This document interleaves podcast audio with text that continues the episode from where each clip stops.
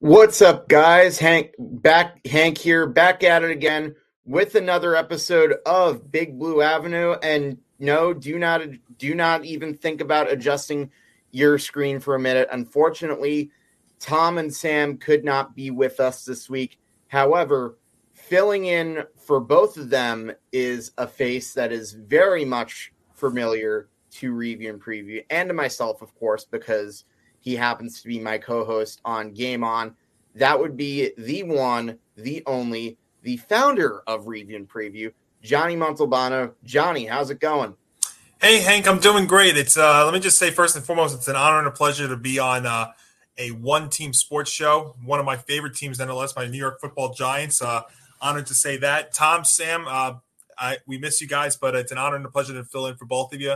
Uh, I'm doing great, you know, and we were spoken, we were talking about this too. In the eleven years that I've done sports talk, whether it's been on the radio or on social media like we are now, uh, I've never done a one-team sports show. So uh, this is kind of history in the making for me, and to uh, be to do it with you and to do it about one of my favorite teams, uh, I'm I'm very, very happy. So it's good to be on with you tonight. Definitely, and we've got a good guest coming up for you guys later. That would be Mike Vivolo of the True Blue podcast, and um, we've got a comment as well. Tom Scavetta, what's up, guys? Thanks for holding it down tonight. How about Daniel Bellinger for best rookie tight end? Hey, we're definitely going to be getting to him soon, but I think Daniel Bellinger is definitely one of the unsung heroes thus far for the New York Giants. Yeah, absolutely, for sure. I mean, that's it's definitely look, it's definitely been that way. Uh, he's not only been the best rookie tight end, he's been one of the best, you know, playmakers on this Giants team through the first six weeks for sure. Yeah, definitely. But before we get into any of that, let's time for the plugs as always. Please don't forget to follow us on all of our social medias. You can find us on Instagram and Twitter at Big Blue Avenue. And of course, if you're watching this on the YouTube channel, please don't forget to hit that big red button down below. Give us a like, give us a comment, let us know your thoughts. We want to hear from you guys. And of course, please don't forgive us a lot, forget to give us a like on Facebook. It helps with the algorithms and it helps with pe- more people being able to watch and reach our show. So in any event, let's get back to uh, another comment here. And uh, James Montefusco, what's up, guys? Big turnaround this year for Big Blue. And, you know, I think this James. comment is a good segue to get into the, uh, to the preview of this, uh, to the, our takeaways of the New York Giants shocking the Baltimore Ravens twenty-four twenty. And, you know, I'm going to start off with my first takeaway of the show. And that is that Brian Daboll is definitely the co- front runner for coach of the year. He's five and one, best start by a new coach since Dan Reeves, who also, I believe he started with that similar record in nineteen ninety-three. And matter of fact, it's also the best record they've had through six weeks since the two thousand nine season. So, a turnaround is definitely in the works. Yeah, it's been remarkable. You know, I, I even go back to the very first week of the season, Hank. And, you know, I, I I just think of it when you're talking about Daboll, when Daniel Jones made that very unfortunate error of a very unfortunate uh, interception in the end zone, that bad pass that he was trying to make to bar, uh, to Saquon. And if you uh, saw uh, Daboll, you know, go up, you saw on the, the broadcast, you saw uh, you saw him go up to Jones, you know, seemed like he was very angry, saying like, "What are you doing?" Putting his arms out in the air, and I think from that moment on, I loved Daboll. I mean, I liked, I liked the move when they got him in the first place, but from that moment on, it just seems that like Daboll's just getting more likable, and you know, it helps that you know this team's five and one, but he he's doing all the right things so far, and everything's been working. So absolutely, Daboll's got to be coach of the year. There's no doubt about it. I mean, if it wasn't for him, I mean, let's be honest, we you and I can both say this. Is this the most talented team right now out there? No, but he's definitely getting the best out of all these guys, and it's definitely showed. Absolutely. I one hundred percent agree with you. And, of course, I don't really think it's just him. I think it's the other members of the coaching staff, too. Oh, absolutely. Mike Kafka has definitely been doing a decent job at play calling for the most part, and Wink Martindale has put up a really good defense. And, yeah, it really makes you think, why on earth would the Ravens even get rid of this guy a year ago? And and you really look at the reason why they collapsed. I don't. I never really thought he was the problem to begin with. The problem was they just had a lot of injuries. But that's that's a discussion for another day. More importantly, I'm glad he's on our side. Absolutely. And Hank, you know this too. We've spoken about this many a times. the Wink Martindale signing is was the perfect kind of guy that the Giants needed as a defensive coordinator, because one of the one of the things the Giants never did defensively was blitz. And ever since he's come here, it seems like they do that, and they do it effectively, and it, and it contributes to them winning games. I mean, and also it's not like, you know, they're giving up a ton of points in these first six weeks. Now, of course, the other key takeaway for me has to be the quarterback. Daniel Jones continues to put the Giants in a position to win, and he continues to make a lot of the winning cl- winning plays and lead this team to comeback victories. I mean, Johnny, we ready for a fun fact? So yes. First few years that Daniel Jones has been on the Giants, he's had only three comeback wins. This year alone, he's matched that. Yeah. And in the fourth quarter, mind you. Right, and when they're down by ten points, too, ten plus points, too, he's, and they're and they're coming back. You got to love the fact that even in the fourth quarter in these games, and I kind of actually was feeling that even on Sunday, that they're not really out of it, because even when they're down, you know, they're not allowing the uh, opposition to uh, expand on the lead. And Daniel Jones, like you were saying, you know, Jones, let's be fair here, he's not making mistakes. He's putting them in positions to win. Uh, so absolutely. I mean, he's definitely limited the mistakes, which you've got to love, you know, now this being his fourth year plus. So you're hoping he wasn't going to make those rookie mistakes, and he's definitely improved week to week. And that performance two weeks ago in London and last week have been some of his best football, not only of the season, but of his career. Yeah, definitely. And, you know, now you're having more people that are probably leaning towards the positive side of the debate as to whether or not he is the franchise quarterback. And Johnny, I'm, I'm, I'm going to be honest.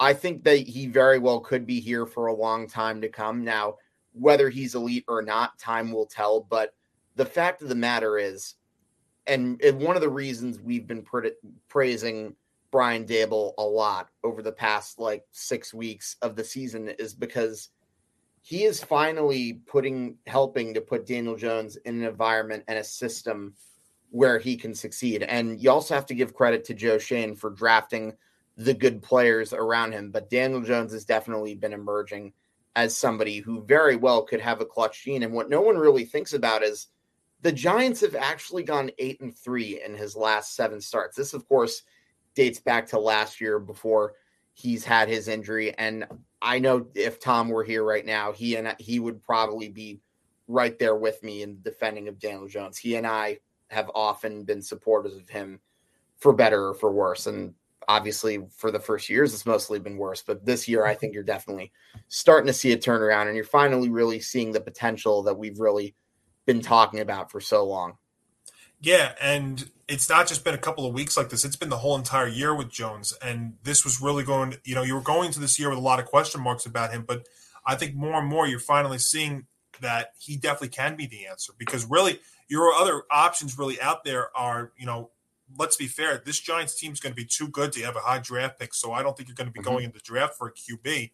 So really your only other option would have been probably sign a short-term veteran backup. And I, I think that they're finally doing this right. You know, the, they're in the right system now. Jones seems to be healthy. You know, he's got a great offensive line, which helps as well mm-hmm. with Andrew Thomas, Evan Neal, I know another great draft selection for the Giants so far. So, yeah, it's it, you know, all the pieces are coming together here for the Giants in the first six weeks for sure. Yeah, definitely. We've got a few more comments from uh, Christopher Delorier. What's up, boys? Let's go, Big Blue. Big Thank Blue, you. That's right, comments, Chris. Christopher. Folks, Keep please keep the comments coming. We want to keep hearing from you guys, and we would love to interact. You guys are just as much a part of the show as we are. And so now let's get to my other takeaways. Obviously, it goes without saying, Jones also pretty much outplayed Lamar Jackson in this comeback. But now, obviously, we got to talk about the defense. And Julian Love picked a great time to secure the Giants' first interception of the season. And we're going to talk a little bit more about him a little bit later, because I think, spoiler alert, you probably know where this is going if you're very familiar with this show. But Julian Love, suffice it to say, has been one of the more versatile players on the Giants. But in addition to that, there are other key – the other big takeaway for me is that the rookies have pretty much been playing a huge role for the Giants. Kayvon Thibodeau, Evan Neal, Wan'Dale Robinson, Daniel Bell- Bellinger, and Belton. And let me give you a little bit of stats for Kayvon Thibodeau. In his last three games, he had ten tackles, one sack, thirteen pressures. And, you know, if you look at Kayvon Thibodeau's numbers from his time at Oregon, this is a guy who actually, like, consistently gets better during the second half. In fact, he actually had more, more sacks in the second half of his senior year with the Oregon Ducks. So I'm really excited to see what's what he's going to do during the second half of the season. But it, it's re- it's really been impressive to see all these rookies contribute. And as as Tom mentioned with Daniel Bellinger, like, this guy has been by far the best of the rookie tight ends, in my opinion. Yeah, there's you, you, there's no there's no way around it. He's definitely been up there, and the whole Giants draft class has been a big part of this success too. You know, you don't get the five and one or start this way without, you know, your entire team contributing, and really it's also not at full strength either. So, mm-hmm. uh, but definitely, you know, your your draft selections have so far been hitting home runs. You know, Thibodeau, who's been only been getting better with every with every game, it seems like. Uh, Evan Neal, whose name seems we seem to talk about a lot, whether it's been helping out with Jones or helping out with Saquon Barkley even. So he's definitely mm-hmm. helped in a lot of ways. And now you're seeing Bellinger getting a lot involved in the offense a lot, which is great. It was great to see Wan'Dale back out there uh, getting his first touchdown. So, you know what, it's it's not some it's not something that we've been having to say a lot these last few years, but the Giants drafting has been spot on this year. And again, you got to give credit where credit is due to Joe Shane. And I have to ask you the next question for the next takeaway. Would you consider the Giants a legit football team? In addition, obviously right now they're still on a three-game win streak. And during this win streak, they have beaten the likes of a Green Bay Packers team with Aaron Rodgers. And we could talk about his health all, all you want, but that's still an impressive win. And then you come back against a team that, you know, a lot of people thought were going to be much better. Now, again, granted, the Ravens have had a habit of blowing a lot of second half leads this year, but at the end of the day, that doesn't really matter. The players have been making the plays to put them in a position to win. And you know what? Credit to Daniel Jones. He's putting the Giants in a position and he's helping them to capitalize on this. And if you look at the remaining schedule, they have games against the Jaguars, which again, we're going to be talking about a little bit later. They have the Seahawks, the Texans, and the Lions. Those are all very winnable games. Now, of course, I'm not going to get greedy. I personally wouldn't be surprised if the Giants somehow found a way to lose one of those games. I mean, look, you every football team will have those moments. It happens, mm-hmm. but you have to like the position they're in. And not to mention, they have also beaten the teams of the last three league M V Ps over the past few weeks. Oh yeah, there's there's no, there's no question about it. So to answer your question, if I do, I think that the Giants are a legit football team. I do, um, because of you know what, what they've been doing with the with the talent that they have that they have and stuff, and they're, you know, they it's just if you if you watch the games through six weeks, Hank, and I know we do, you know we we break down every minute of every game. This is a legitimate five and one. You know, all the, all the notion out there that the Giants are the worst five and one team.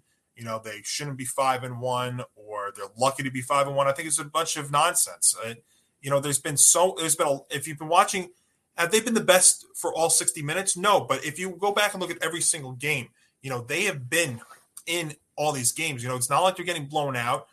They're getting production from pretty much every part of this team. If you think about it, offense, defense, special teams, it's this is a legitimate five and one team. And now we'll see if as the you know, time goes on here. Yes, the schedule is favorable. Um, I'm expecting that, you know, there might be a reality check at some point, but at the same time, you look at what's been going on here. It's, it's been the entire team in all facets that's gotten them to this point.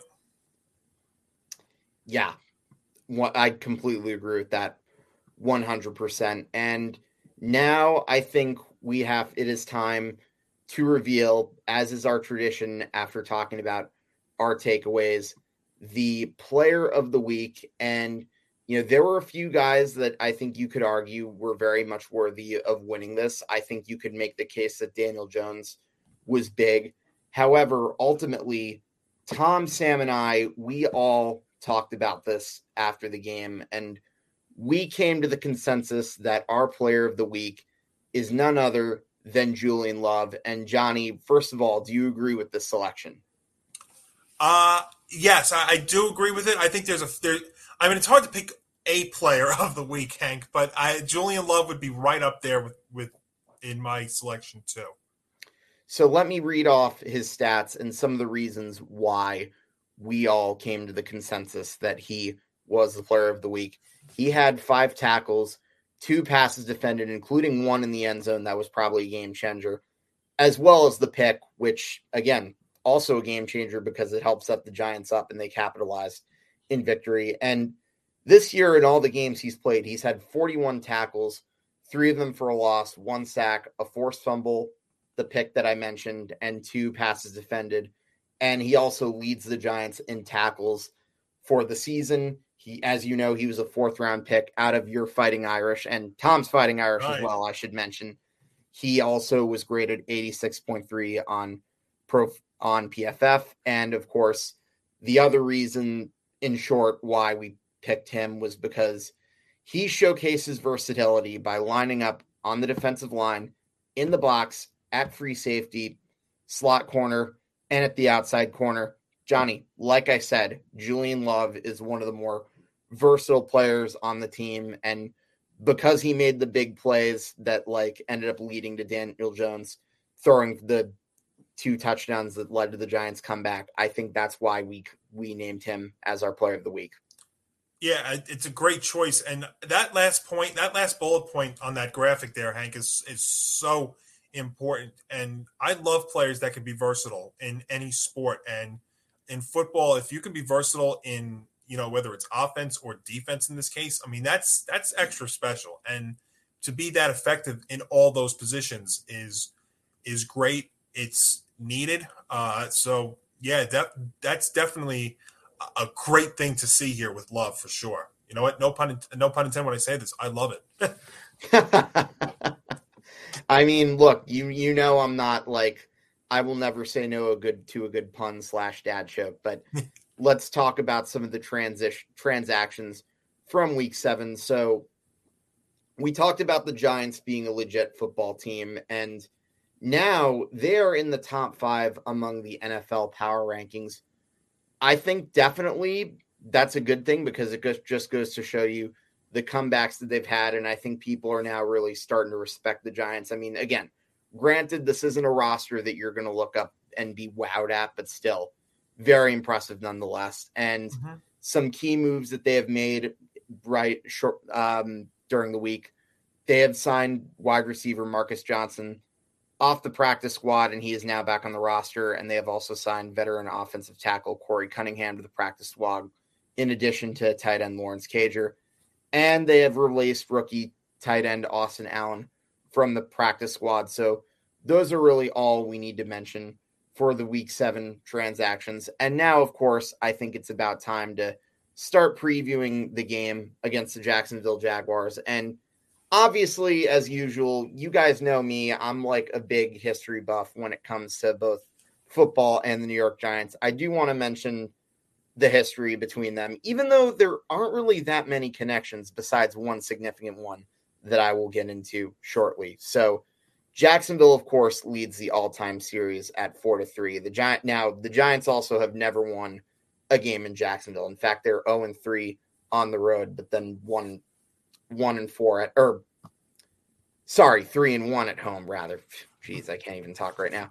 Their last win actually against the Jaguars was, if I remember correctly, it was late in the twenty ten season. They had a good comeback win in the fourth quarter, and obviously, the last game that these two teams, where these two teams even played against each other, was during the twenty eighteen season. That was actually week one, where Saquon Barkley actually made his debut, and he scored a touchdown. The Giants ended up, or the Giants ended up losing that game, twenty to fifteen, and it wasn't one of Barkley's best games, but that touchdown was a pretty big gain and one that really helped him make his stats look a little bit better. I remember that too. Yeah, that's def- that's definitely something. Uh But yeah, there's not obviously with the whole A F C N F C thing, it hasn't been a long a, a long history between these two teams. But I do remember that one with Barkley, because that, you know, I remember saying at that that time that that touchdown was like a, you felt you felt pretty confident that, you know, Barkley was going to be a good player for this team. Now, of course, you know, he had a great rookie year. Injuries have plagued him the last couple of years, but so far this year, I mean, he's definitely, you know, bounced back and become the Barkley that we thought we were going to have for a few years now. And again, it helps that you have a very good offensive line, which has been helping him to run. But uh, yeah, for sure. So um, we have a few more comments. Uh, Chris says, I see Joe signing D J to a two or three year deal, maybe fifteen million dollars per year as a prove it deal. If he stinks next season, you go after a quarterback in the draft. He won't be making starter money and can help the young quarterback learn the system. And I think that's an interesting point. I mean, look, I'll probably, we'll probably cross that bridge when we get there. But at the same time, if Daniel Jones really is still your franchise quarterback within a few years, then may, hey, maybe that's not such a bad problem to have. I mean, look at what the 49ers did, taking Trey Lance while still having a capable, I, I guess you could say, backup in Jimmy Garoppolo. But either way, he could, he could learn out of the system. And I don't think Daniel Jones is going to, like, mind taking, like, a smaller deal, like, money-wise. Because, like, we know Daniel Jones seems to really love playing for the Giants. He's a real team leader, and I, I can definitely see him being a guy that really helps out one of the younger players. So that I that's an interesting comment. Yeah, and, you know, the more that I think about it, too, Hank, you know, you look at these other teams that are going to probably be going for a quarterback that are going to be worse, probably going to end up with a worse record than the Giants. They're going to go draft a Q B come draft time, because the, the draft class, and I know it's very early to look at this, but the draft class this upcoming season is very quarterback heavy. So uh, I think if you know you need, if you do need a quarterback, you're going to be more um, likely to go into the draft and get one than, you know, signing somebody like a Daniel Jones, who, you know, let's be honest, the jury's still out on him, but in the right system, I think he can be successful. I think that's something that you and I have been saying for forever now. If he's in the right system, he can be a successful guy. You know, he doesn't have to be a franchise Hall of Fame guy to be successful. As long as he's in the right system, that's really all you're asking for, and that's what you see, I think you've been seeing here these first six weeks for sure. And uh, Deception says, "Evening, fellas. Thank you for Deception. tuning in." Like that username, actually, and I do, n- yes. Nice use of the numbers right there. I do, yeah.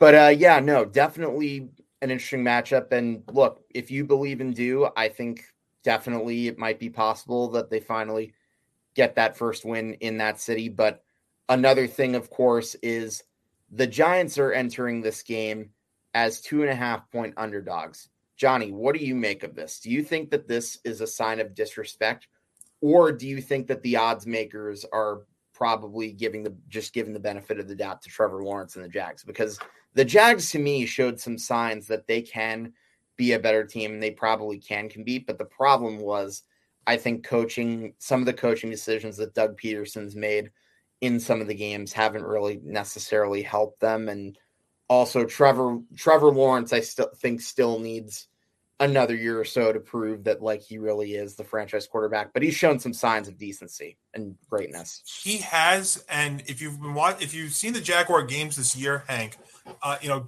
they were pretty good against Washington there that first week, and Washington came back late. In the games that the Jaguars have lost here, I mean, you know, they do have a quality win against the Chargers. You know, all, it was, I don't care if it was a banged up team or not, you know, it was a very quality win. Their defense was great. They were, they didn't play that bad against the Eagles. You remember they jumped out to a quick fourteen nothing lead, but I think that also shows you how great Philadelphia is. But uh, even the, their loss against Houston, which was, you know, an ugly low scoring game, they still weren't playing that bad. And they did show some moments against the Colts last week.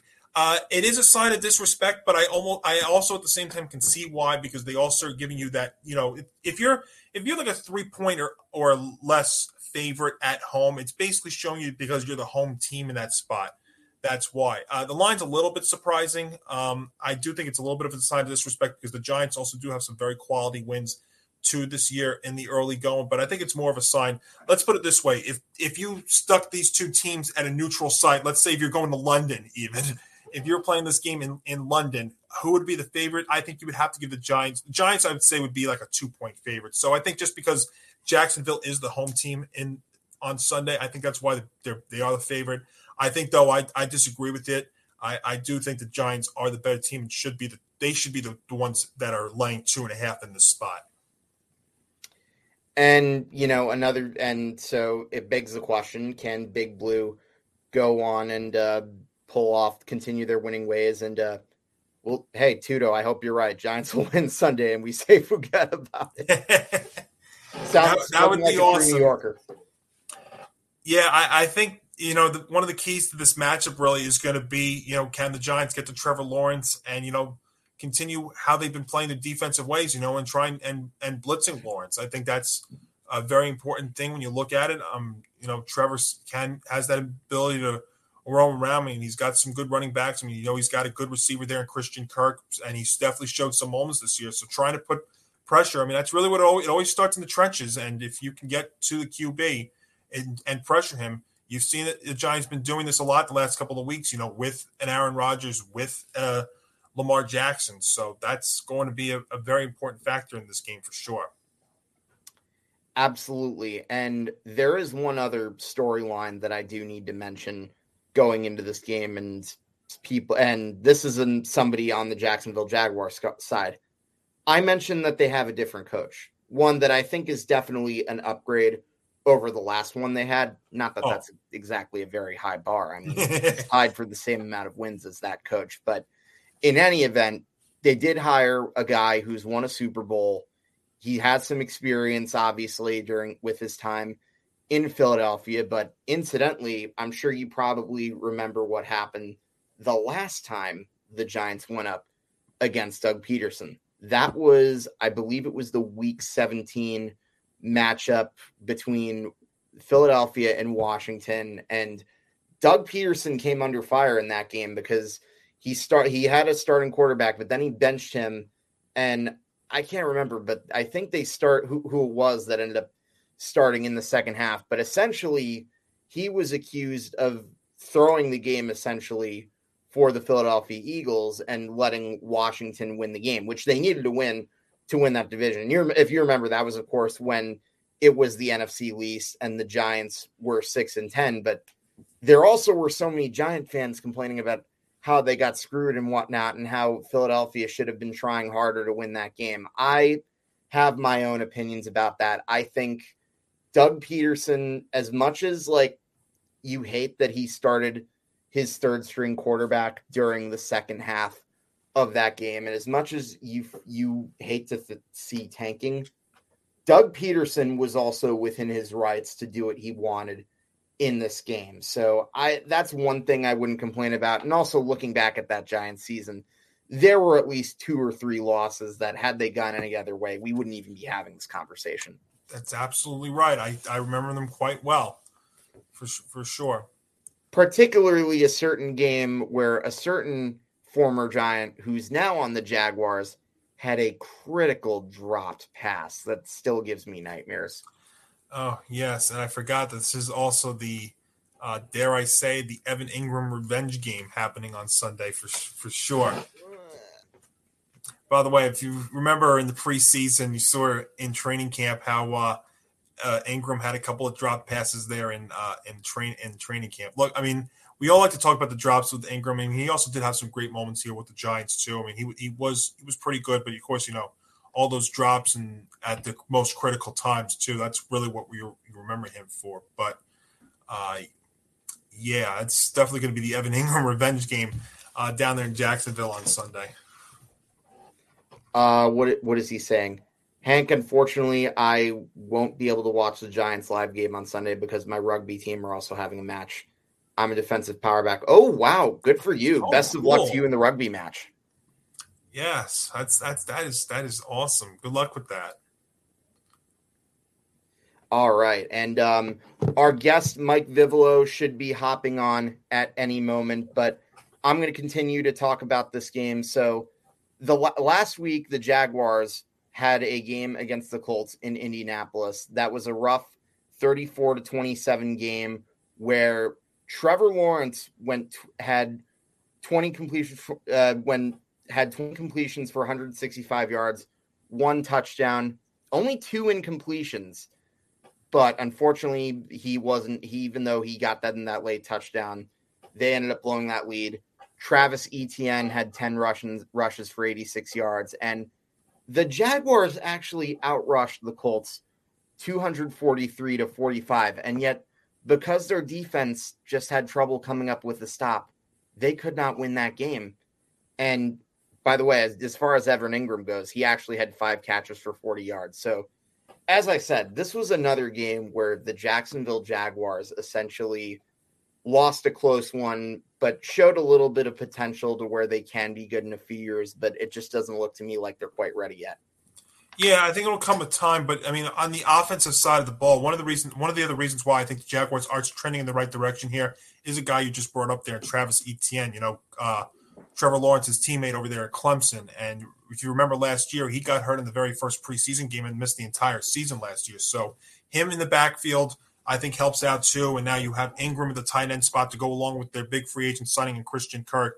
And so you see, and then, you know, they also do have um, some good players on defense as well, including Walker. You know, they, they are going in the right direction. See, the thing that also works for the Jaguars' favor here is that division. You know, the A F C South has, uh, you know, it's not really taken off now. It's got a couple of winning teams now with the three two and one uh Colts and the Titans, who are going to play critical game on Sunday. But, you know, the Jaguars, they are trending in the right direction. You know, they have the right head coach there in Doug Peterson. So they are going to be a sneaky team. You know, I, I, I actually am a little nervous about going down there to Jacksonville this week because they are a decent team. You know, it's not like they're playing bad. You know, they've been, again, they've been in every game for the first six weeks. So I, I'm expecting – you know, the way the Giants play, the way the Jaguars play, how the Giants don't blow anybody out, but also don't get blown out. It's the same thing with Jacksonville. You know, this this could come down to who has the ball last, and that hence why we have a small spread as well. But I think we're going to be in for a very entertaining, close game down here on Sunday.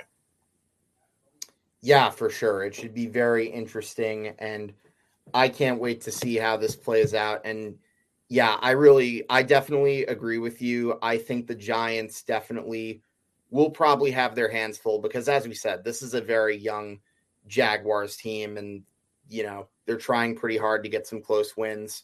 And uh, we got a few more comments, actually. We're six and three this season in Super Rugby League, the big boys. Last year, we made it to the quarterfinals. Three years ago, our team was among the worst. Hey, speaking of turnarounds, I mean, hey, this shows you're talking about a really good turnaround. And uh, says he grew up in Jersey, diehard Giants fan, graduated from Rutgers. Hey, nice. Good for you, man. Scarlet Knights, very cool. But, uh, yeah, we will continue to preview this game as we are waiting on Mike Vivolo to hop on this stream.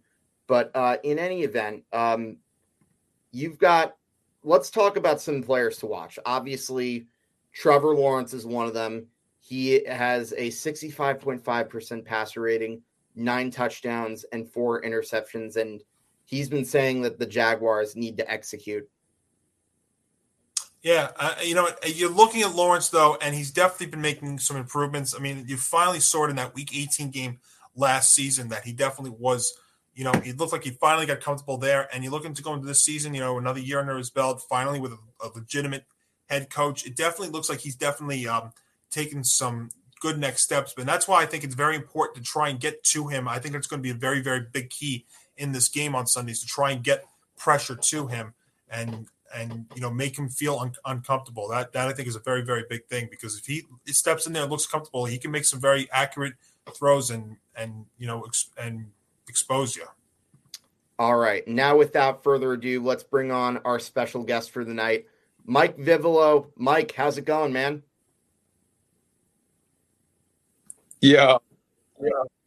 Good to see how's you my again. Connection? I believe- It's uh, going pretty good. I believe this is now your third appearance on our show. Unfortunately, we don't have Tom today like the last few times that we saw you, but at least now you're not in the car, whereas last time I remember you you went up and met O D A. No? Anytime. We're, we're having a little bit of a connection issue there with him. Oh, boy. Yeah, this is, uh, this is a rough one. Uh, Mike, can you hear us? Yeah, I can hear you. I'm, I'm going to restart on my uh, my computer because I might have some phone issues. Oh, okay. No, no problem. We'll uh, we'll bring you back as soon as possible. All right. Sorry about that. No, it's all good. Uh, in any event, let's get to another comment. If Azeez comes back this week, I love our matchup on the edges. If we can get Prince Charming rattled early, we can make this an easy win. I love that comment, by the way. Yeah, and that's a guy, Azeez Ojulari, that, you know what, he's hasn't really been in the lineup this year. And I think that just also shows you just how remarkable the start is, because they haven't really had their full complement of players, especially on the defensive side, through these first six weeks, and they're still getting the job done on defense. If you add Ojulari into that mix, I mean, I think this defense can, has the potential to only get better. Oh, for sure. And uh, let's bring up uh, Tudo's comment. I was eleven years old when the Giants drafted J P P. Oh, that damn, that's now that's making me feel old, because I was like probably in like middle school or something. And I was learning and working out with him and Coach Spags. They've been my mentors, big, big brothers, and grateful to them for life. Again, salute. Awesome. Yeah. And, you know, you want to talk about J P P and you want to talk about, you know, Giants history. Uh, this was something I was trying to, I, I forgot to bring up earlier with you. A little bit of a fun fact here too. So Let's the twenty twenty-two Giants, you know, they've won three games this year after trailing by ten plus points, which is tied for the most in a single season in their franchise history. The other three seasons they did so, twenty sixteen, last playoff appearance, twenty eleven, when they won Super Bowl forty-six, and two thousand seven, when they won Super Bowl forty-two. Yes, I did see that. And I think you actually brought that fun fact up on uh, Game On, I believe, no? Yes. But I had to share the love here for us Giants fans to just, you know, take this all in and be very, very happy about the, the start that that we're in. But um, but yeah, so this is a this is kind of a, a good an important game though, because you know you go to six and one and then you go to you place you go to Seattle after this week, and you know, the Seahawks, who have been a very sneaky team through the early going, and you go up there in a very tough place to play. You, you, I feel like you really want to try and get this one, and then you maybe have a little bit of leeway going up to Seattle as well. But this is going to be very, very important, because you know the Jaguars, despite their two and four record, Hank, you know they've they've got some they've got some players on both sides of the ball that you've got to watch here. We've spoken about the offensive players, but as far as the defensive players go, you know they've also got good good pass rushers in Josh Allen and Uh, Walker, their first-round draft picks. So, mm-hmm. uh, you know, key, key players on both sides of the ball, if you're the Giants, that you have to keep an eye on for heading into Sunday. Absolutely. And I think a few other guys that we didn't mention, Devin Lloyd, who on the season has fifty-six tackles, six passes defended, and two interceptions. Definitely want to be careful if you're throwing the ball in his direction. And, of course, another key member of the secondary, Andre Sisco, who has two interceptions and this is actually a player that Tom likes. Yeah, it, it definitely is. And so this is not going to be, you know, I it, in years past, it was almost would feel a little bit more comfortable, but it's it's not going to be as easy as I think. I think this game's going to come, this game is really going to come down to uh, a, a last second stand. And, you know, one of the other things too, like we've, you know, um, if you've been watching the Giants this year on defense, you know, they've been able to get off the field on third down. Uh, that that's something that in years past, you know, we've been watching, and it's like they just can't get off the field, and that I think helps the, the defense out, that they don't have to stay out there on the field for extra long periods of time. All right, let's uh, try this once again, and I think he has better connection based on what I'm seeing backstage. Let's bring on the one, the only, Mike Vivolo. Vivs, how's it going? Yo, fellas, awesome. Thank you for having me. Appreciate the invite. Love talking to you guys. Love you representing the the double deuces up there, Leach and Jeter. That's amazing. Yeah. Love that. Hey, um, hey th- those are the greatest uh, players to wear that number in New York history. I actually have um, I've got a Mark Messier jersey there, but you can't really see it in the background and some other ones. But well, yeah, as you can tell, it's not a Rangers show right now, but that maybe in a in a couple months we'll be having the same conversation about how the how awesome the Rangers are. Oh, dude, I already have high hope for them. Trust me. I, but in any event, let me get to um, a few comments. Um, Tudo says, Hank, also Clay Matthews Junior of U S C, learning edge rush and power blitz techniques from them, but I'm a fourth generation pro rugby player. Again. Yeah. I and uh, Deception goes, is Walker. That was a picture of me, by the way, that, that, that icon. That was me. Oh, that was you. That guy's avatar. No, I'm kidding, but. he, was all, he was all like diesel. But um, Deception, who, again, I love that username. Is Walker a legit pass rusher, or is he more suited for run defense and edge setting? That was an unplanned question, but Uh, Mike, I'll let you take this one first. Who we talking about? Uh, Walker on the Jaguars. Uh, I, I don't really know much about I don't really know much about the Jaguars D. They're up and down. They mm-hmm. play they played close games, right? Uh, I uh, for the first two weeks of the season, I was I was like, oh shit. I was I thought this was a W, like leading up, and then I, then mm-hmm. I saw what they were doing. I was like, oh, uh oh, them and the and the Lions both. I was like, crap, we got to deal with these teams that I thought were going to be easier games. Mm-hmm. Um, so now we have to go. Now we have to go down there and see what they're about. I think they've come back down to earth, defensively and offensively as well. Um, but as long as we have, um, listen, we have possibly the best left tackle in the game right now. We, oh yeah. We, you know, Neal has showed improvements as well week to week. Um, some real mm-hmm. good, good stuff. Bellinger has showed what he can do in helping out, uh, blocking on, on either side, on the strong side. So, you know, they got they got their hands full. Uh, I would say that the Jacksonville Jacksonville has their hands full with what we do, and we're deceptive. We have the best, most dynamic running back in the game, so we're going to keep them on their toes. We got uh, a healthy ankle on Daniel Jones, and he's going to, you know, they're going to do use him the right way and, uh, and use his legs.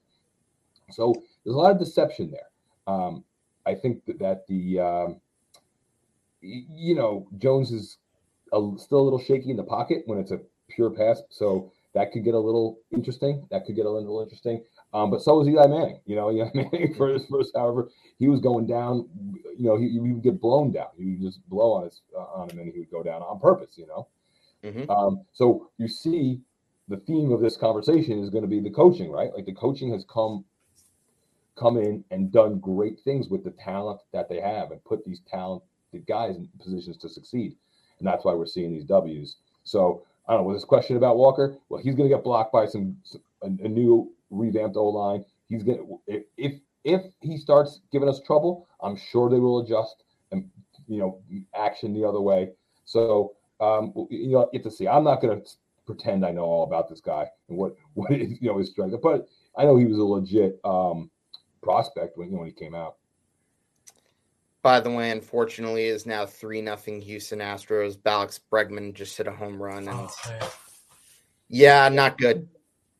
Let's uh, move on, move on Move on to some more comments. And um, obviously, it's only fitting that I have give this comment to uh, this Tom Scavetta comment here. This might be our toughest game over the next four weeks. Now, Vibs, I, if you see that name and that, that name's familiar, Tom, of course, is the main host of the show. But unfortunately... Yeah.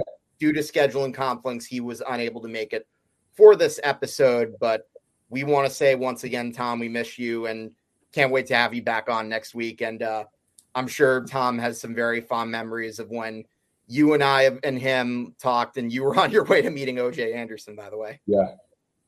Uh, all right, Tommy. Good. How are you, man? Good to, uh, you know, thanks for sending that message. Love coming on your guys' show. O J's coming right here to my house a week from today. We're going to have dinner uh, here at my house, and then we're going to go to uh, my kids' football practice. To he's going to talk to the team.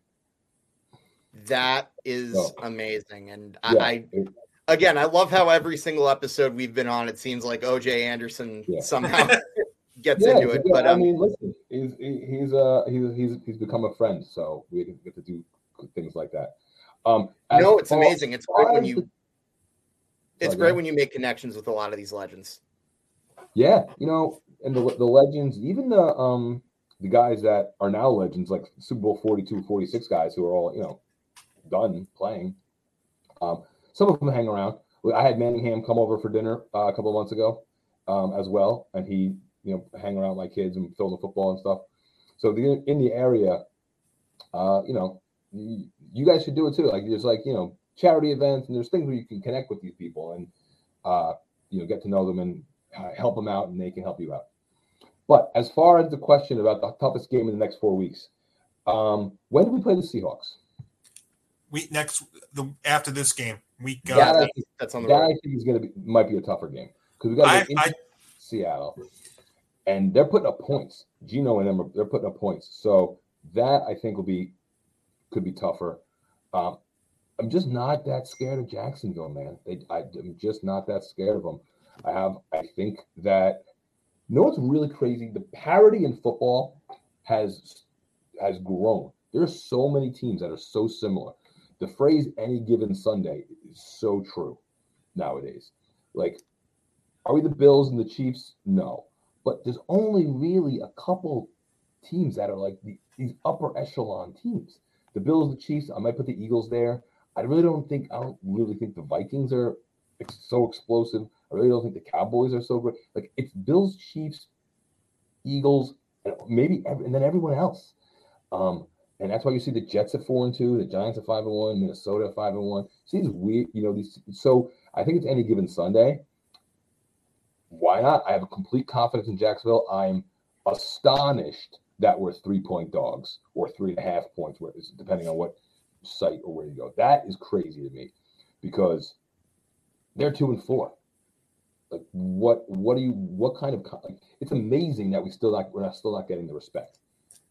Yeah, Mike, I was just actually saying that to Hank earlier. I mean, if you look mm-hmm. at if you look at Jacksonville's games this year, they've actually kind of like the Giants. They've actually been in every one of the games, but I think the difference is the Giants have been able to close out games and come back, and Jacksonville has not. But they do have a quality win.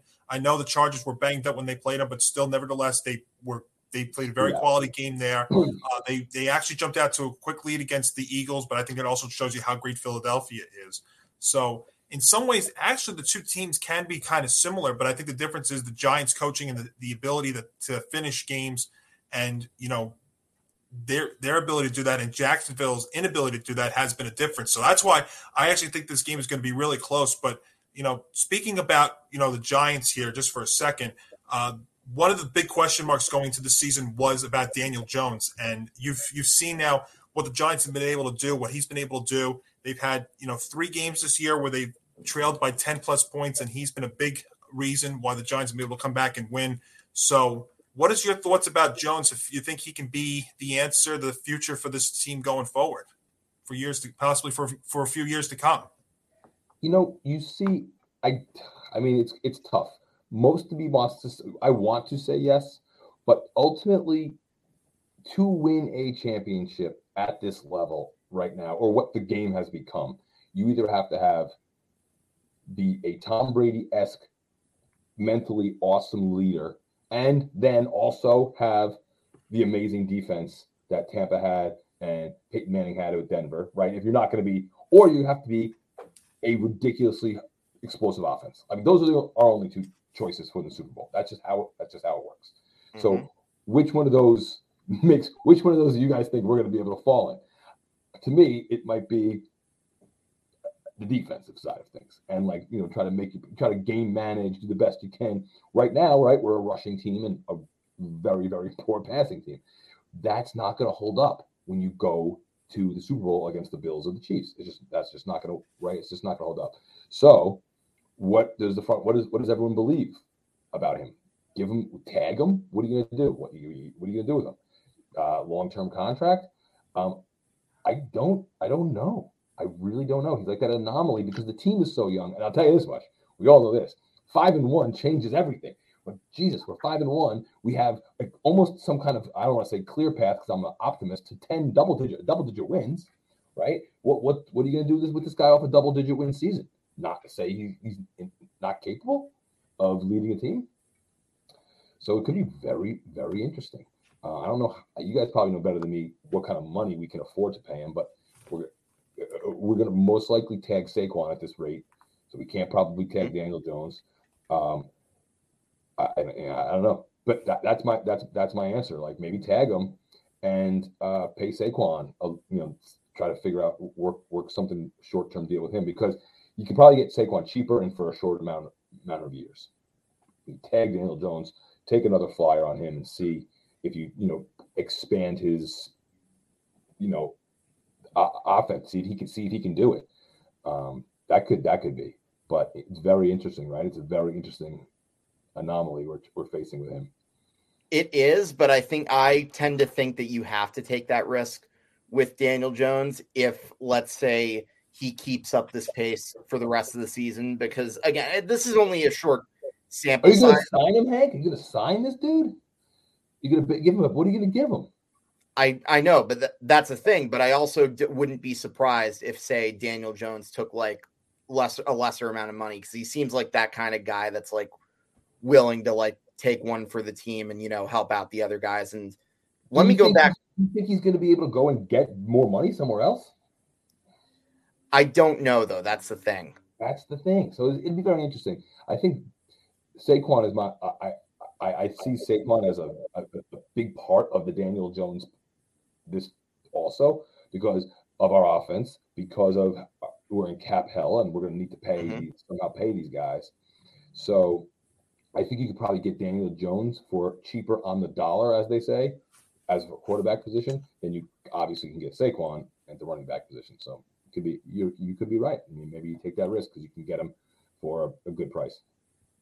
Yeah. I- now, one of the th- things that's really that I that have been my biggest takeaways is that pretty much a lot of the younger players have shown some progress. In particular, for me, Kayvon Thibodeau has really gotten better over the course of the past few weeks. And uh, I only think he's going to do better in the second half. So if you look at his numbers from Oregon, he actually had really good numbers in the second half of his seasons. And he seems like a guy who just gets better in crunch time. But I think some of the unsung heroes to me are Evan Neal, who really showed some progress this past week. And as Tom pretty much has been talking about with me a lot, like whether it be through text or on this show, Daniel Bellinger is another good guy, the tight end Definitely. that we drafted, like been making some big catches and a really good blocker too. I, I just tackling, but my friends blocking and tackling.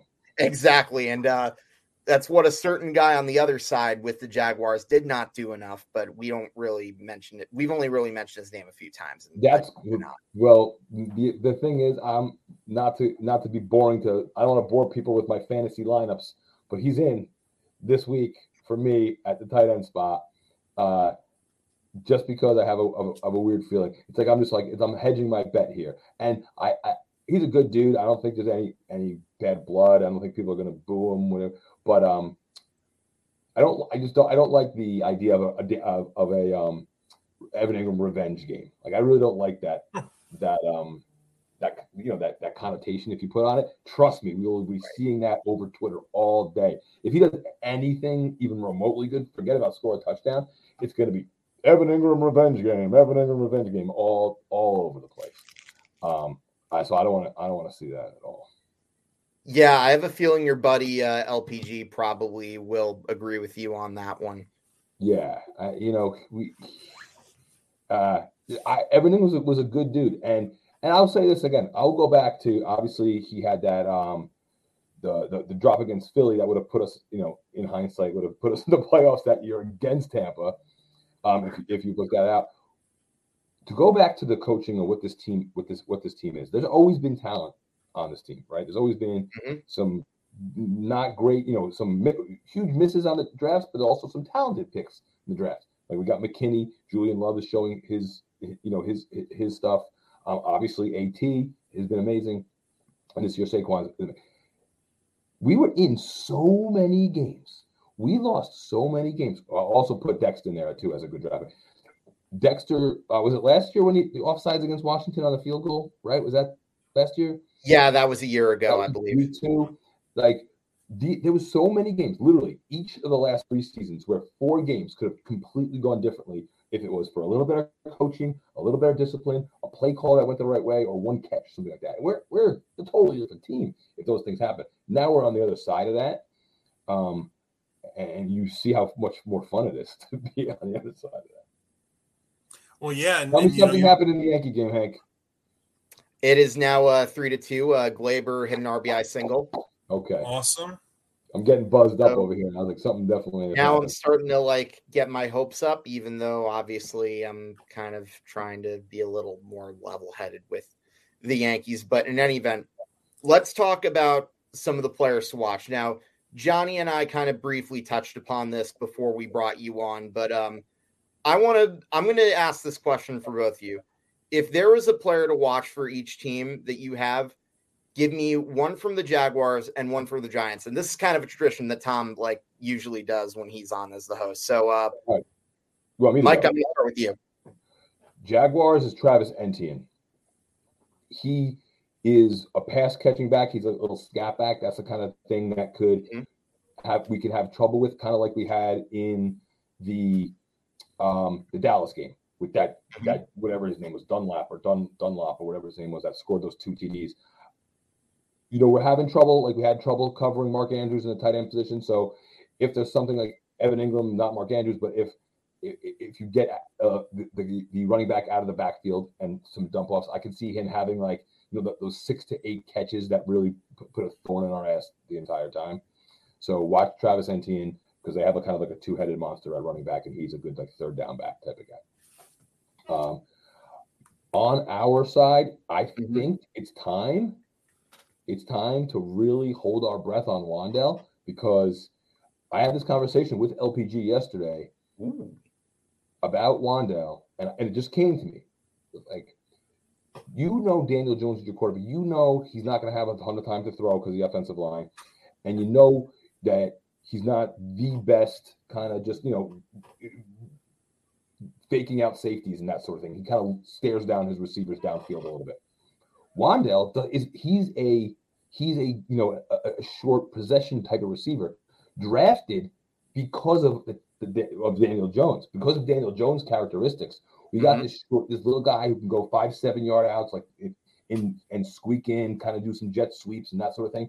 I think Wan'Dale was drafted because of Daniel Jones' strengths and weaknesses. So we saw that come out right away, and I was like, wait a second. They, they're using him perfectly in this offense right now, and Daniel Jones is comfortable dumping off three-yard slants or little out patterns or that that kind of wide receiver screen thing that scored the touchdown. So watch Wan'Dale. He could be the same kind of thing that I'm saying about with Etienne, a thorn in your ass, third down possessions, little, you know, these little three, five-yard games that really add up. So watch Wan'Dale, watch Travis Etienne. Absolutely. I like those choices. Uh, Johnny, who do you have? Well, Etienne's a good choice because, you know what, I think that's that's that's definitely a help for Trevor Lawrence, you know, being his being teammates in Clemson. If you remember last year, Etienne got hurt in the first preseason game and missed the entire season, and that was one of the major things that I think uh, Lawrence missed there in Jacksonville. Yeah, I think, you know, I think you got to keep it very simple here with Jacksonville. You got to watch for their big uh, playmaking wide receiver and Christian Kirk, who they signed. You, people were talking about him being uh, – them over overpaying for him, but um, you know, it, Jacksonville needed a, a, a potential deep guy, and Christian Kirk is that guy. So I, I keep an eye out for him. I think for the Giants, I think a player to watch here. Um, you know, I was talking about it on the defensive side. I think Dexter Lawrence. You know, I I think a key yeah. is you know what I, one of the keys to I mean for me in this game is getting pressure to Trevor Lawrence, because I think he has that kind of ability where, you know what, if he if he gets to be looking too comfortable in there, he's shown that he can throw some deep passes and make some big plays. Um, he's I think he's only he's only going to be improving. You know, I think he didn't feel really comfortable last year until week eighteen, that game against the Colts, and you've seen him have some moments early on this year. Like I said, you know, Jacksonville, they've been in every game this year. You know, they just have not been able to close out them out, uh, but that's really something you have to watch. So I'm looking uh, one offensive player, one defensive player, Christian Kirk for the uh, Jags and Dexter Lawrence on the Giants side.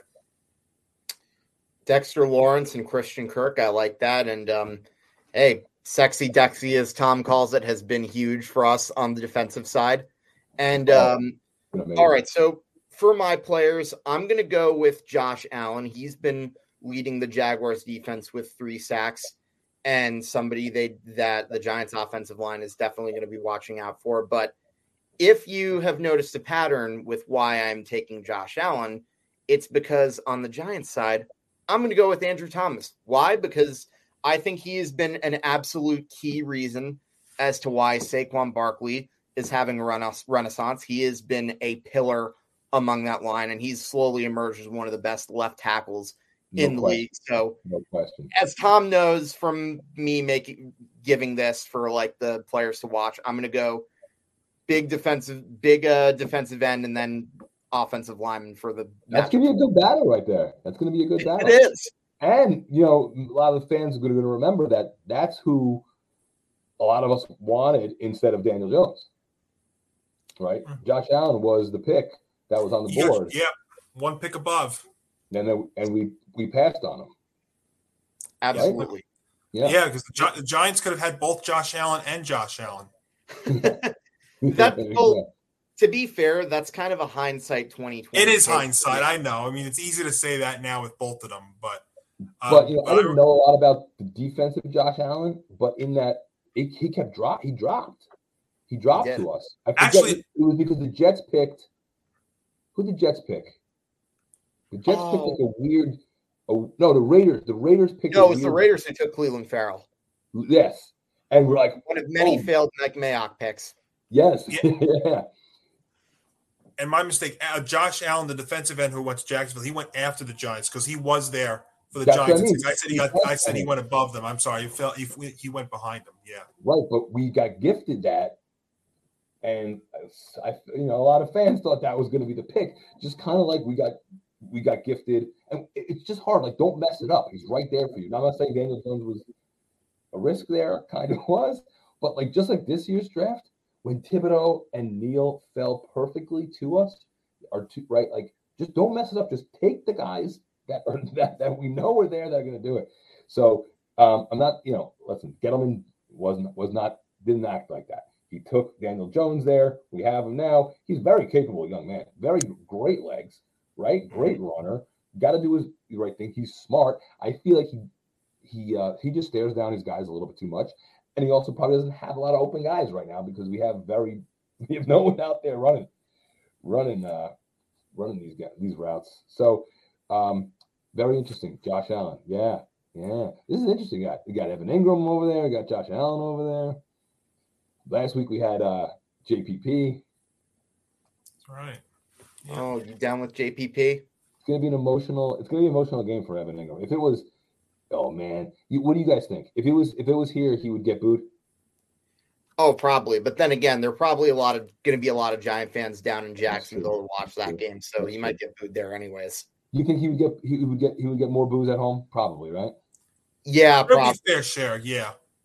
Yeah. By the way, let me uh, bring up this comment that uh, Chris has. Thank the gods, Giants started good. Tired of the Yankees and Giants. Me too. Uh, yeah. That's a great comment. I know. Um, if I know Tom might uh, have his own thoughts because he's a Mets fan, but that's that's okay. Mets are, Mets are excited just to make it to October. I mean, pretty much, and. uh In any event, let's talk about some of the big keys to the games that you have. And Johnny, yeah. I'm going to start with you. You this time. What do you? What's your number one key to the game? Well, I mean, if you if you've been watching throughout this entire season, one of the things you've noticed is with both teams, really, you know, it's they've both been playing close games. I think the key to this game, really, it could very well be who has the ball late. You know what? It could come down to a. Uh, it comes down to who has the ball last with in, in the last two minutes because these two teams, you know, they're both they both can win. They but I don't think either team has the talent to blow another one out. So this the key might be who has this ball, who has the ball within the last two minutes. And I think another one too. I'll give you a second one too. You know, turnovers. I mean, I think I think it comes down to very simple. When you look at the Giants here, Daniel Jones has not been turning the ball over the last several weeks, and that's why I think you know, um, Mike. I was talking about this with Hank earlier. One of the reasons why I love uh, Brian Daboll is that first game against Tennessee when uh, Jones makes that very bad uh, throw in the end zone, that back shoulder throw to Barkley, he gets intercepted. One of the things yeah. you see on that Fox broadcast right away is Daboll almost go all Tom Coughlin.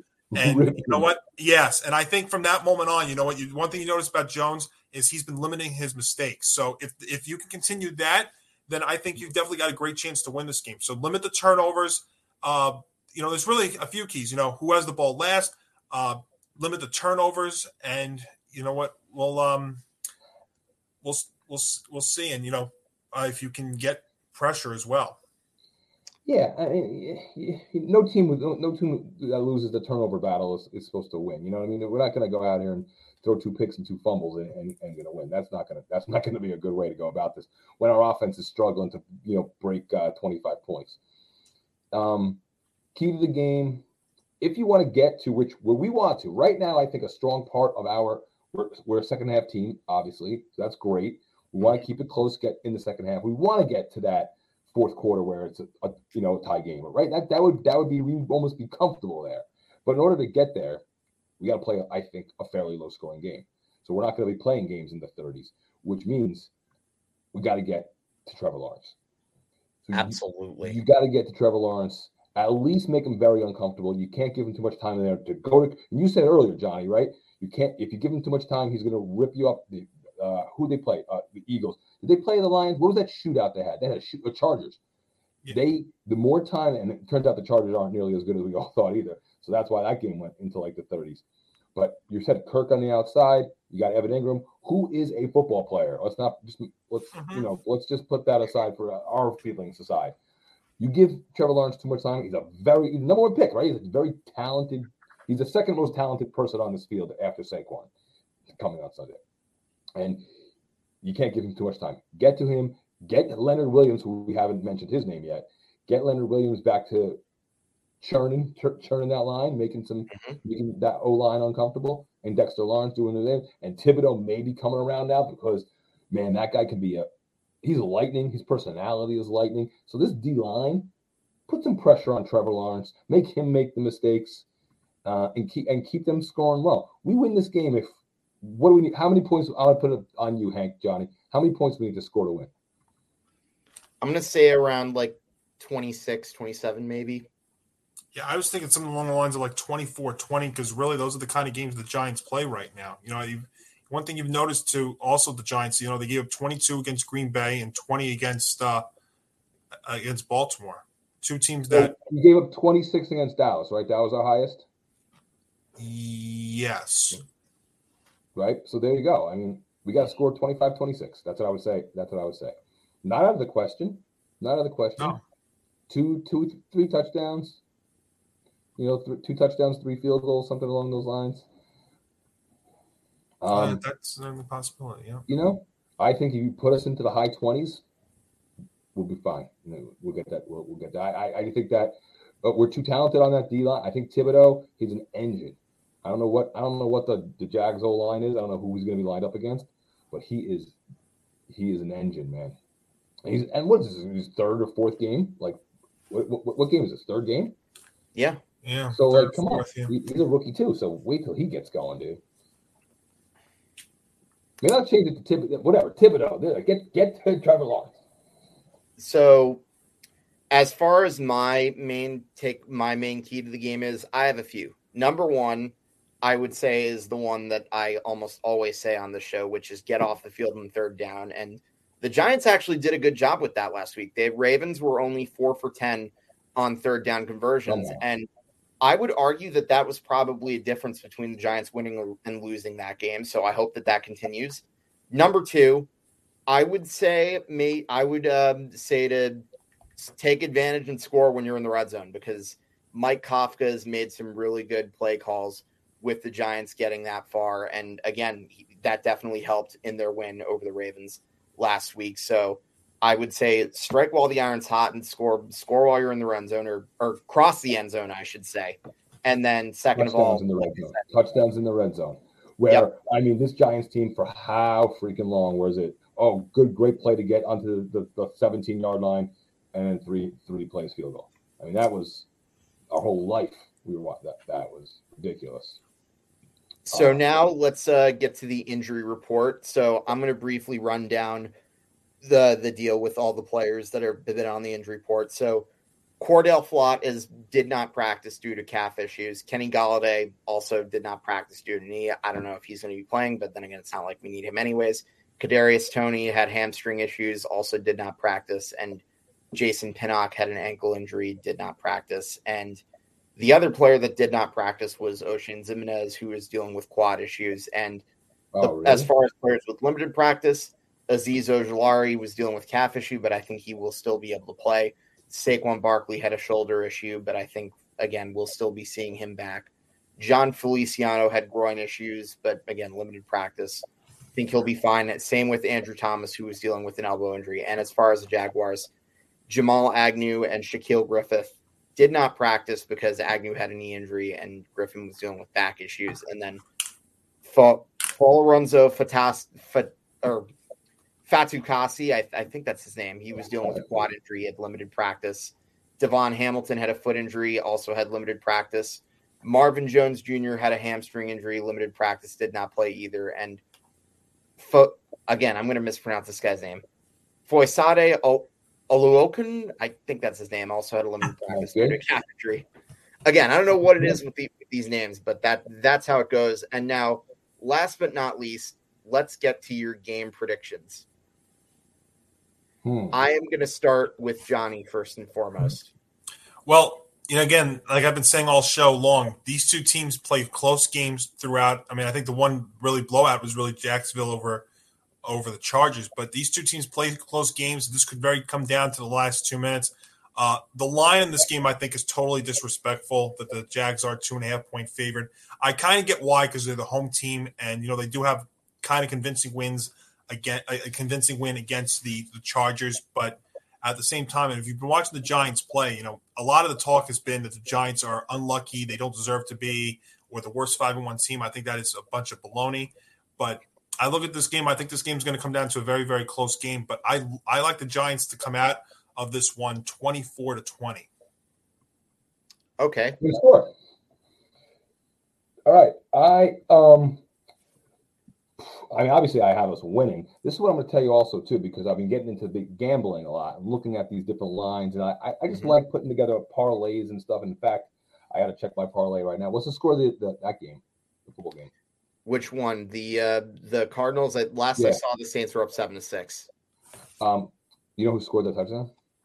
No, I do not. I just took a look at the score. Um, so I am going to not only take the Giants plus. Is it just seeing two and a half now, Johnny? I was seeing three, but I'm not only going to take the Giants plus three. I'm going to actually buy the line out to like nine, because I think there's a possibility here. I just psyched myself into it when I was talking about the D line. There's a possibility here that we could put, we can get them so uncomfortable offensively that we can just, we can just make them miserable and end up winning this game by a, a big margin. So I'm going to take Giants twenty-seven, Jaguars thirteen. Oh, nice. Big line, plus ten. Buy it out. ten dollars will get you like three hundred. So just a couple of things real quick, uh, Mike. Uh, The line right now, Jacksonville's favored by three. Yeah. Um, okay. Right now, and it's fourteen to six. New Orleans midway through the second quarter. Oh, uh, Taysom right. Hill. Taysom Hill has a touchdown catch, and uh, Shaheed has a fifty-three yard touchdown catch from Andy Dalton. So that's the scoring from the New Orleans side. Oh, Nikes. And it was field goals on the other side. Yes, two field goals for Arizona. Okay. I had a big parlay that I put, I think it was Zach Ertz to score the first touchdown. So if that doesn't hit, then the whole parlay, the whole parlay. Oh. So that didn't happen. But I did have Taysom anytime in a different one. So I got to go check that. So that's one of those. That's good. Uh, all right, Hank, what's your game predictions, man?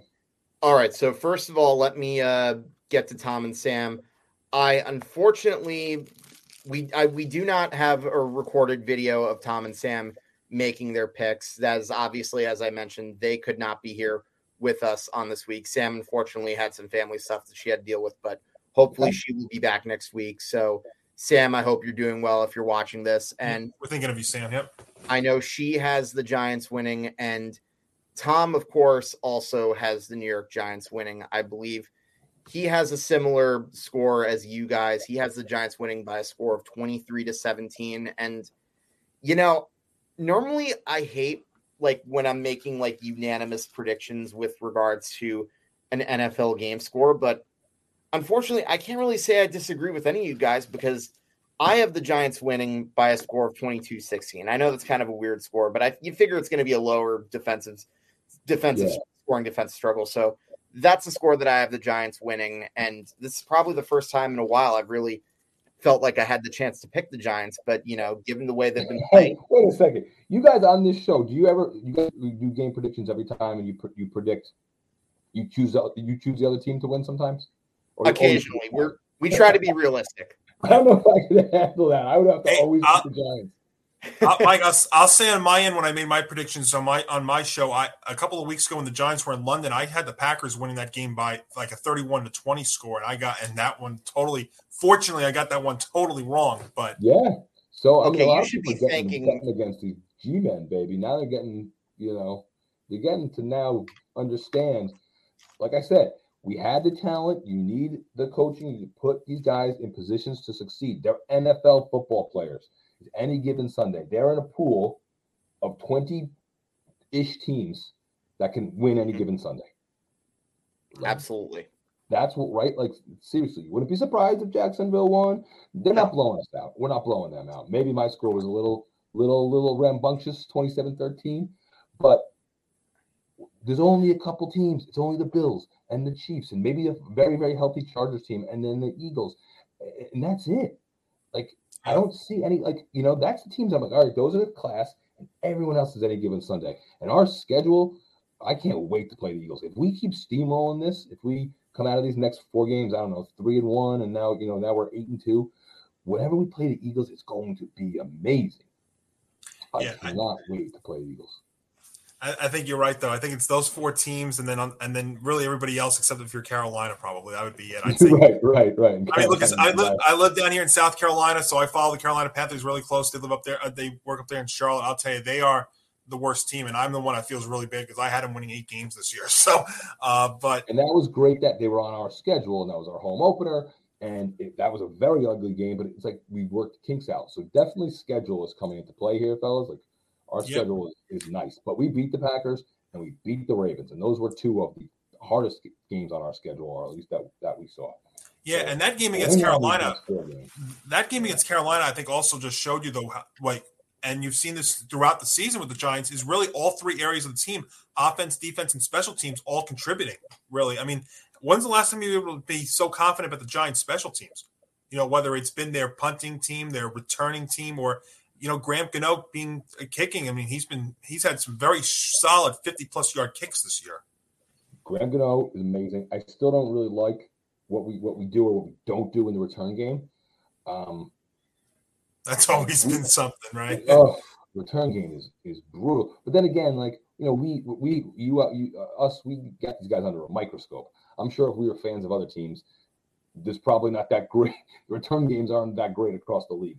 But you know, we're, we're, we're, on, we're on top of these guys, right? Right. I I did want. Um, I mean, we, Tony, I think could return, but like he, you put him as a returner, you're risking even more injury. So I don't know what you're gonna do, but he. He, to me, could be a, a quintessential returner. And we asked Stephen Baker why he thought Tony wasn't returning punts, or at least, you know, whatever, punt returning. And he thought that uh, – he said that either he doesn't know, like, his, you know, kind of like assignment, like, you know, like how, how to actually field the punt, like how to actually, like, bring it in ninety-nine point nine percent of the time. And know when to fair catch and know when to take a step back and know when to read it. So we're like, yeah, the guy's a dynamic athlete when he gets the ball in his hands. But he's got to adjust to, to the N F L game um, and not be hurt all the time. Absolutely. Well, Mike, I want to thank you again for joining us on Big Blue Avenue. It is always a pleasure when you have we have you on the show. And before we let you go, we have to do our normal tradition and ask you to please plug yourself. Plug myself, Mike Vivolo, Team Vivolo. We do the uh, you know True Blue show, which is kind of podcast, kind of Instagram, kind of charity work. Like we kind of just do like this multimedia thing. Um, starting up a guys, I'm gonna I'm gonna have you, uh, you. You're gonna love this gambling show that is. I can't reveal all of it. What it is, it's been in the works for a while now. It will be dropping hopefully very very soon. It's gonna be awesome. My partner in the show, she is awesome. You're gonna like that. We're gonna be at tailgates. We're gonna be uh, we're gonna be doing a lot of fun stuff. Um, but, you know, I don't want to go overboard and, and announce anything. It, it, it is coming soon. And then, oh, check this out. Hold on. Stay right there. Oh, you want to see something awesome? Stay right there. Yes. Oh, boy. I love this tease. Oh, boy. This is this is keeping me in suspense. All right. So, first of all, no, we're also working on these. We're also working on these Giants chains. Oh, right? No. So these will be coming out soon. All right. I got this from a D J in Miami last year for the Dolphins Giants. We went down, and there was a D J that had this behind the booth, and I was like, "Bro, I need to have that." He's like, "No problem, eighty bucks." I was like, "Done, whatever you want. I have to have that chain." So then I went. I was right before we were like in some club tailgating. It was like a tailgating in a Miami club, and I got and we walked into the game, and that game was terrible too. But uh, ever since then, everywhere I go with this, people offer me a hundred. Hey, dude, I'll give you a hundred right now. Hundred right now. Hundred right now. So if I had these, I, I would be making thousands of dollars in the tailgate. The second thing that we do have, and if you guys want one, let me know. We have, I have. Check this out.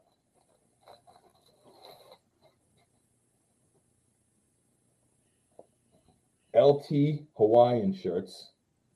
Oh my. Nice. Oh, right. Hold on. I didn't even show you my jersey. Nice. La- Lawrence Taylor custom Hawaiians. You cannot get them anywhere but just with me. Even on the inside. That and is, then, that is amazing.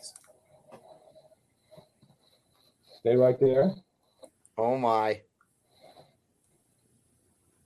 We should do a drum roll for like Steph. I was gonna say we need a drum roll, or but wait, there's more. Saquon Hawaiians. Oh my! Oh baby, gosh. Look at that! I should have worn this. On, I forgot. I had a whole. I have a whole bag of these things. So we have we have a couple Saquon Hawaiians. They're a hundred bucks each. Saquon Hawaiians and L T Hawaiians. And next game on that, I'm sure they'll uh, they'll be sold out in about the first ten minutes. I'm in the parking lot. Yes. Uh, yeah, I got some got some uh, got some some swag, all custom. This is hard to find though. We can't we can't find someone to make it. I, we were at one designer. You know, we can find someone to make it, but like the price doesn't add. You know what I mean? We got they want to make like a thousand of them or some shit. Um, yeah, but that's what we're up to, man. Oh uh, wow, that is awesome. I mean, awesome. Yeah, man. Yeah, I think. Uh, You've pretty much left us mind blown, but um, yeah, Mike, thanks once again for joining us. Always a pleasure. Thank you for plugging yourself. And uh, hey, hopefully we will have you back sometime in the near future, whether it be later on this season or sometime next season. Anytime, brothers. Anytime. And let oh, let me tell you what. Hold on, another thing. Hold on, one more. Why would? oh, why would okay, go. The late great Billy Mays is saying, but wait, there's more. Oh, Billy. Oh man, one of my favorite pitchmen too. All right, we got some we got some charity stuff. Well, first of all, this is from my boy Jimmy Ranzano at the um, the Sports Chill Screw Hugh shirts. That's nice, right? Um, and then for charity, for if it's you guys or whoever, if anyone, if you have no anyone who has um, little kids, this is my children's book that I wrote called Goodnight Canton. Mm. Um, it's a children's book about the, the Hall of Fame, um, and of course we have. You know, some some guys that you jersey you may be wearing in the book.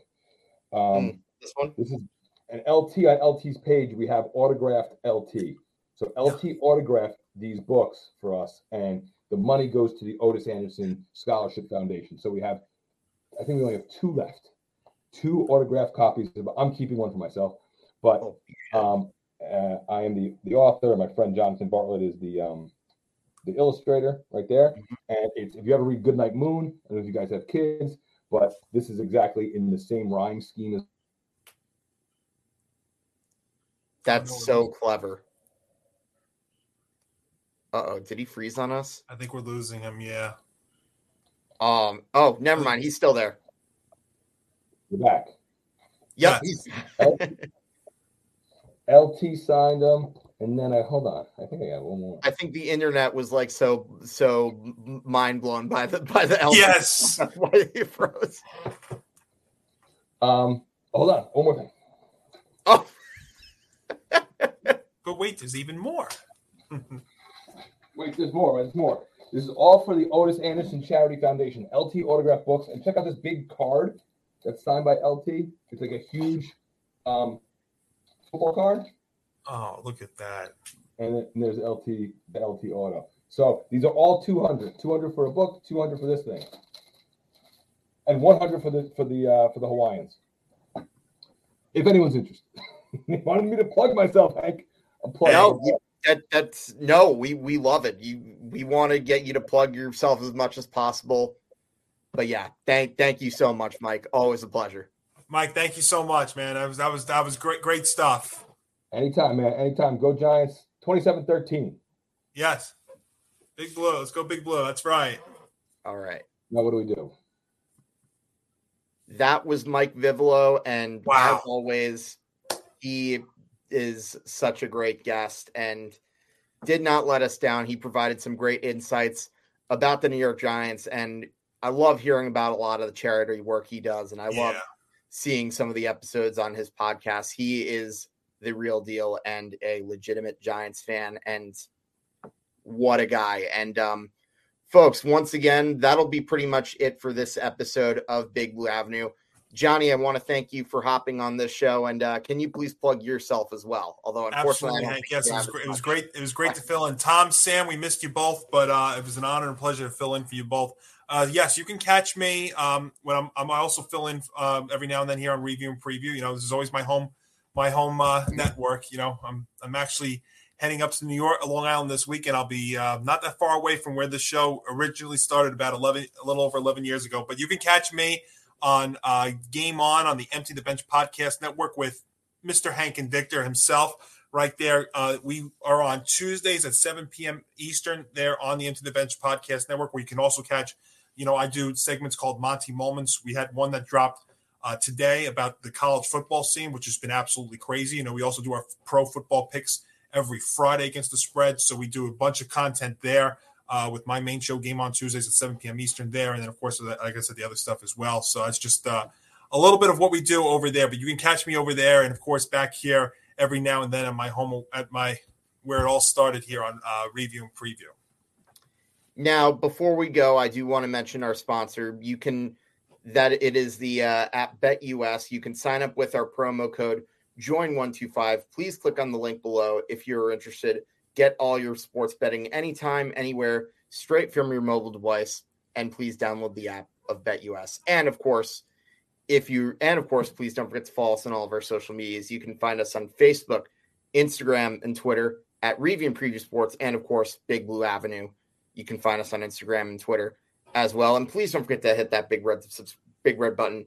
Give us a like. Give us a subscribe to our YouTube channel. Let us give a, please don't forget to leave your thoughts. Let us know your thoughts. And um, folks, you have just watched another episode of Big Blue Avenue. On behalf of Johnny Montalbano, Tom Scavetta, Sam Cardona, I'm Hank Indictor, and let's go Big, Big Blue. Blue.